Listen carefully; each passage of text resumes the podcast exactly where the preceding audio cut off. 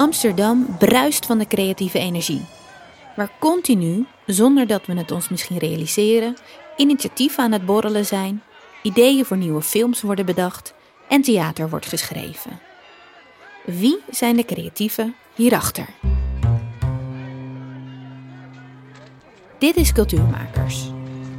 Een maandelijkse serie waarin makers hun verhaal vertellen. Aflevering drie met beeldend kunstenaar Raquel van Haver. We staan nu op het pontje naar het N D S M toe, eigenlijk naar mijn studio.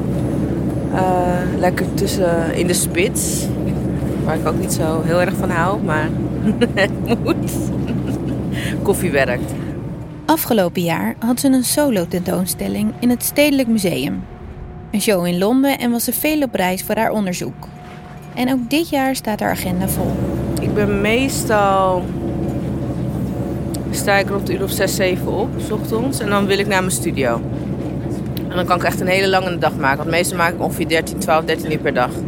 Nou, het is, het is wel een drill. Het is gewoon, ja, je staat op, je gaat... Ik, ik spring meteen onder de douche, omkleden, spullen pakken en dan ga, ga ik weg. Dus ik, ik had gisteren heel braaf nog allemaal uh, kwarkjes en yoghurtjes en fruit en weet ik veel gekocht om, om lekker te gaan ontbijten. Maar dat ben ik ook helemaal vergeten. Raquel woont in Zuidoost. Dus ze is ongeveer vijfenveertig minuten en als ze pech heeft anderhalf uur onderweg naar haar studio. En ik heb ook heel lang uh, in Zuidoost gezeten met mijn studio. Maar omdat er gewoon te weinig uh, ruimte is. En ik heb gewoon, dat ga je straks ook wel zien, hele grote ruimtes nodig. Begane grond, uh, het werk moet eruit kunnen. Het werk is gewoon vier, vijf meter hoog. Dus ja, dat, ik heb grote deuren nodig. Alles moet groot zijn. Uh, ben ik genoodzaakt nu om helemaal achter op het N D S M te gaan zitten. Dus ik zit echt tegen Zaandam aan. In het begin vond ik dit heel erg irritant, die reis. Maar ik heb nu wel ondertussen een manier gevonden om gewoon verder door te werken. Dus ik doe mijn mails ondertussen. Als ik in de tram of op de pont zit of ik bel even. Of ik, ik, ben, ik ben in ieder geval bezig. En zo, zo de pont is gewoon lekker. Het is, gewoon, het is gelukkig nu mooi weer, soort van. Het is, het is droog. En het is altijd wel heel speciaal om lekker over het ei heen te varen.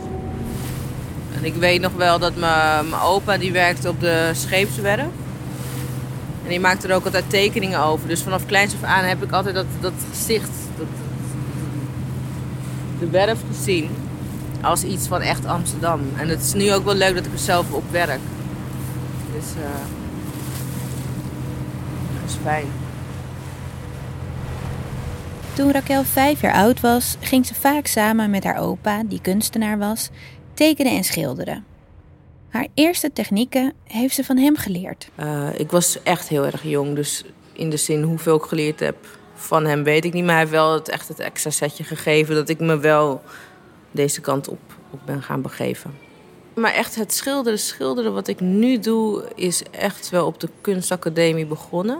En toen ben ik uiteindelijk ben ik met olieverf gaan schilderen. En toen begon ik ook opeens dik te schilderen. Ik weet niet waarom, maar dat, dat ging vanzelf. En ook meteen heel groot. En dat vonden de leraren minder leuk. Ze waren er niet helemaal weg van, volgens mij. Volgens mij heb ik het eerste doek ook van vier bij drie meter... hebben we ook echt iets met tien man op moeten spannen. Omdat dat, dat kon het echt totaal niet met z'n allen. Maar met z'n tienen lukt het. Maar goed, daar zat een uitdaging in. Er zat iets heel speciaals in. En iets, iets wat steeds beter en groter en nog meer kon, kon zijn. Dus daar heb ik mezelf gewoon heel erg in verdiept. Dat wilde ik gewoon heel graag doen. En dat, ja, ik ben nog steeds bezig. Na een wandeling van een kwartier komen we aan in haar studio. Uh, hierachter is een hele grote plek waar ze boten gewoon uh, opknappen maken. En ik zit er eigenlijk tussen met mijn studiootje. Dus het is ongeveer honderdtwintig vierkante meter. Ja, het is koud. Vooral. Uh, ja, het is een loods. Uh, we hebben hier geen verwarming. Ik heb echt wel vijfduizend lagen aan. Dat, ik, ik heb ook echt gewoon thermo en daaronder weer thermo, overal thermo. Dus ik zie er ook al uit als een soort van pinguïn meestal. Ja, als ik hier zit. Groot vest, dikke broek, dikke schoenen. Maar ja, het is, het is wel nodig. Want anders bevries je gewoon. Ze is volop bezig met maken. Dus overal liggen spullen. Ik ben bezig nu met een, een doek aan het prepareren. Dus dat ligt op de grond. En dan uh, aan de zijkanten staan een aantal schilderijen. Dat is allemaal voor het BonnefantenMuseum. Dus dat gaat open vijfentwintig juni. Dus dat staat te drogen. Aan de achterkant zie je allemaal dozen uh, met verf en andere materialen die ik gebruik voor die schilderijen. Dus eigenlijk staat het weer helemaal vol. Raquel maakt niet alleen groot werk, ze maakt ook dik werk. En dit doet ze door de olieverf te vermengen met hars, teer, jute, zaagsel, sigarettenpeuken, bakstenen, mobiele telefoons en grote hoeveelheden nephaar.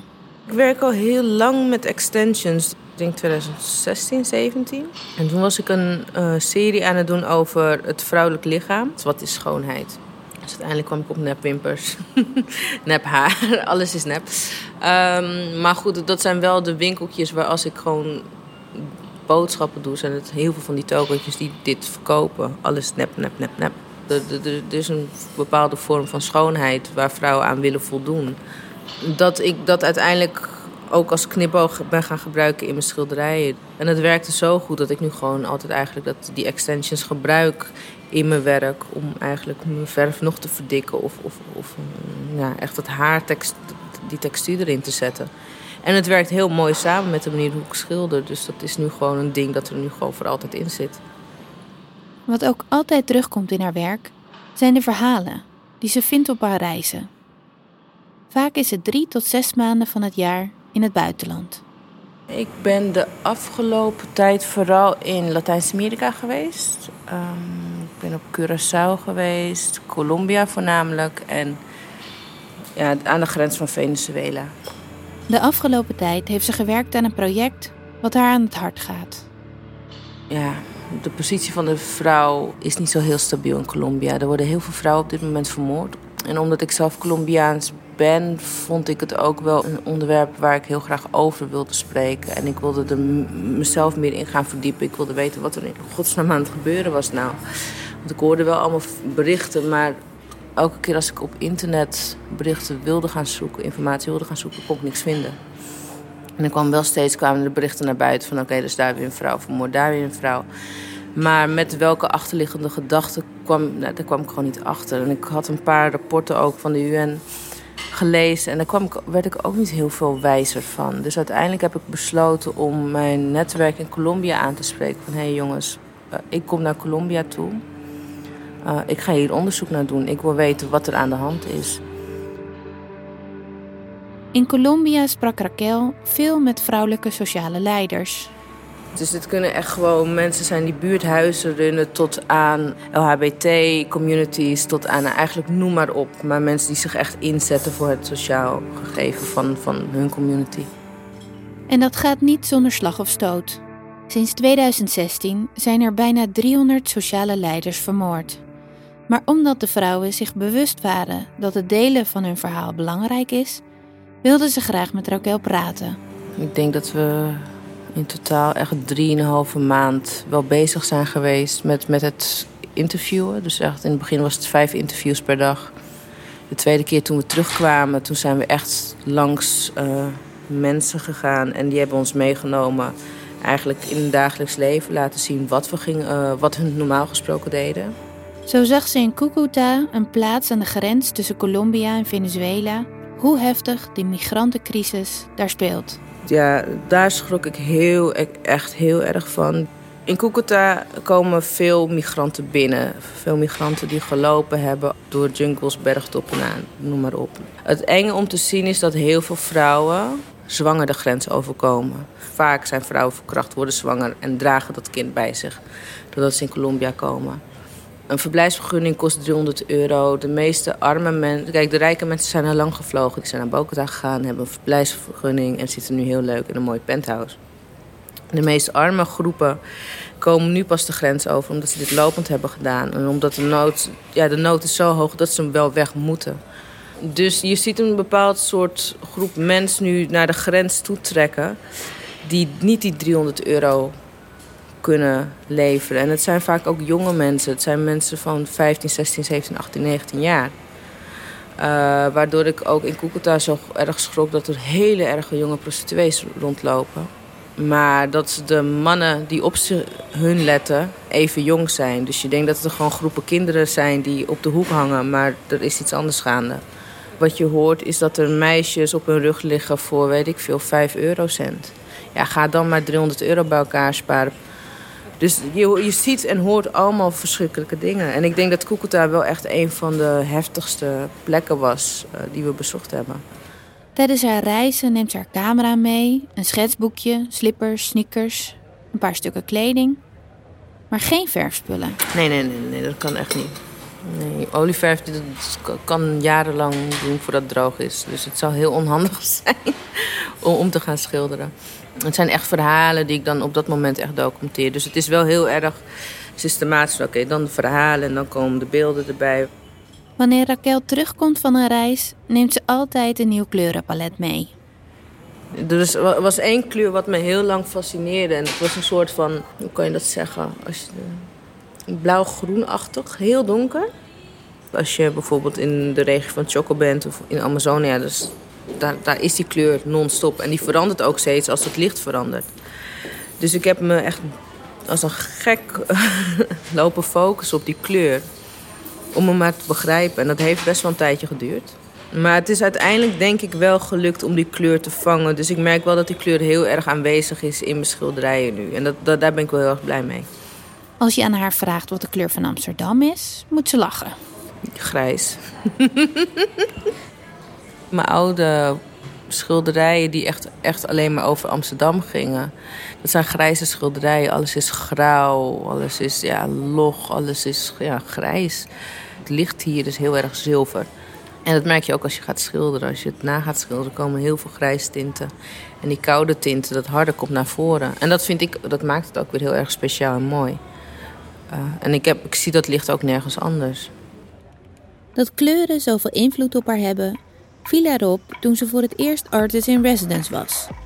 Dat is wanneer een kunstenaar wordt uitgenodigd om tijdelijk een woon- en werkplek te betrekken, los van hun bekende omgeving. Dat was in Trinidad Tobago. En toen kwam ik dus uit Amsterdam. En toen was ik de hele tijd met mijn grijs palet bezig. En nou, dat wist ik veel. En toen kwam ik terug en toen opeens had ik kleur in mijn schilderij. En toen was alles, werd alles ook fel. En dat kwam natuurlijk omdat het licht gewoon anders was. Dus ik was totaal geïnspireerd. En ik denk dat dat vanaf ook wel echt het begin was van... oké, okay, ik moet heel erg op het kleurenpalet letten. En heel erg op de kleur. En op wat, wat gebruikt iedereen hier. En ook wat, wat is de kleur van de aarde? Wat is de kleur van de lucht? De kleur van de zee? Noem maar op. Dus ik denk dat die reis me wel het meest geïnspireerd heeft. En bewust gemaakt heeft over kleur. Sinds die reis is er veel gebeurd. In tweeduizend zestien noemde het Amerikaanse zakenblad Forbes... haar een van de dertig aanstormende Europeanen van onder de dertig.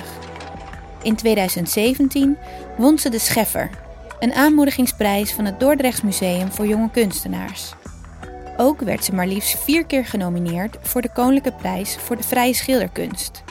In tweeduizend achttien sleepte ze hem binnen.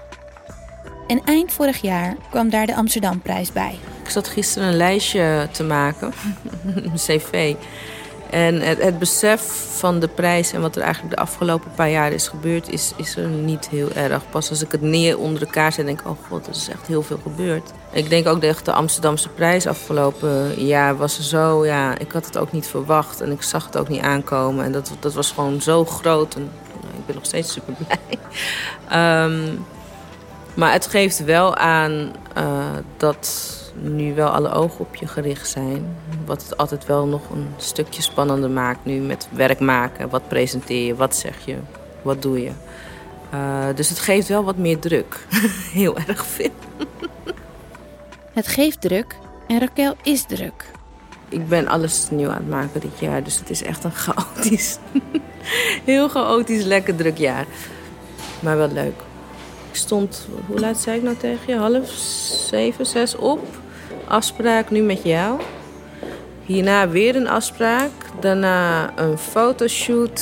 Daarna heb ik twee kunsttransporten. Daarna opbouwen bij Art Rotterdam. En daarna heb ik nog een studioafspraak. En dan ben ik waarschijnlijk rond één uur 's nachts thuis. Dat ongeveer en dat elke dag. Mor- na morgen ietsjes later. Morgen uh, moet ik gewoon even... werk afmaken in de studio, dus dat is denk ik weer dertien uur schilderen of zoiets. Dit was Cultuurmakers, een podcast van Uit in Amsterdam. De culturele uitagenda van Amsterdam en omgeving. Interviews en montage Babette Rijkoff. Techniek Arno Peters. Wil je meer verhalen van cultuurmakers? Kijk dan op iamsterdam.nl slash uit. Volgende maand een nieuwe aflevering. Tot dan.